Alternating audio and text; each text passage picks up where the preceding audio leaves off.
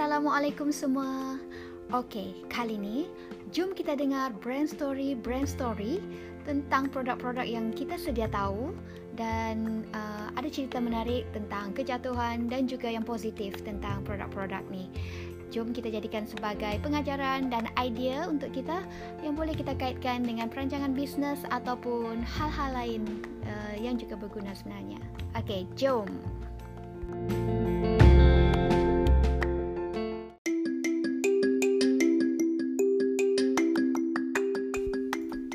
Pastinya anda pernah dengar jenama Ray-Ban Tetapi pastinya anda tak pernah dengar jenama Luxottica Jenama ini adalah pemilik kepada semua jenama-jenama sunglasses serata dunia Termasuk Ray-Ban, Oakley, Versace, Prada, Bulgari dan berpuluh-puluh lagi jenama sunglasses.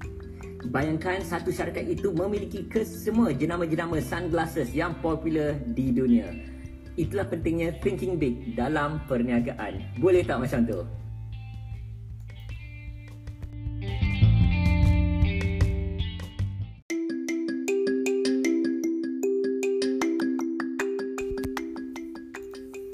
Kali ini bukan rahsia perniagaan Kodak tetapi kegagalan Kodak.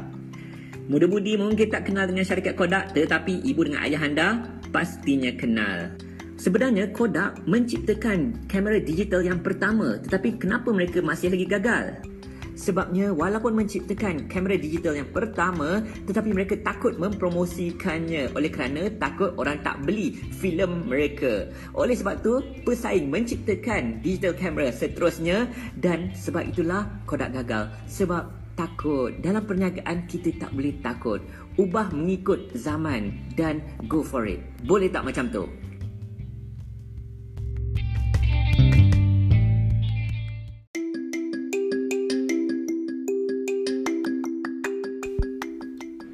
Atas permintaan ramai, kali ini saya akan kongsikan rahsia perniagaan IKEA. Tahukah anda IKEA dimulakan oleh Ingvar Kamprad pada umurnya 17 tahun? Ya, umurnya 17 tahun dah mulakan perniagaan IKEA dah.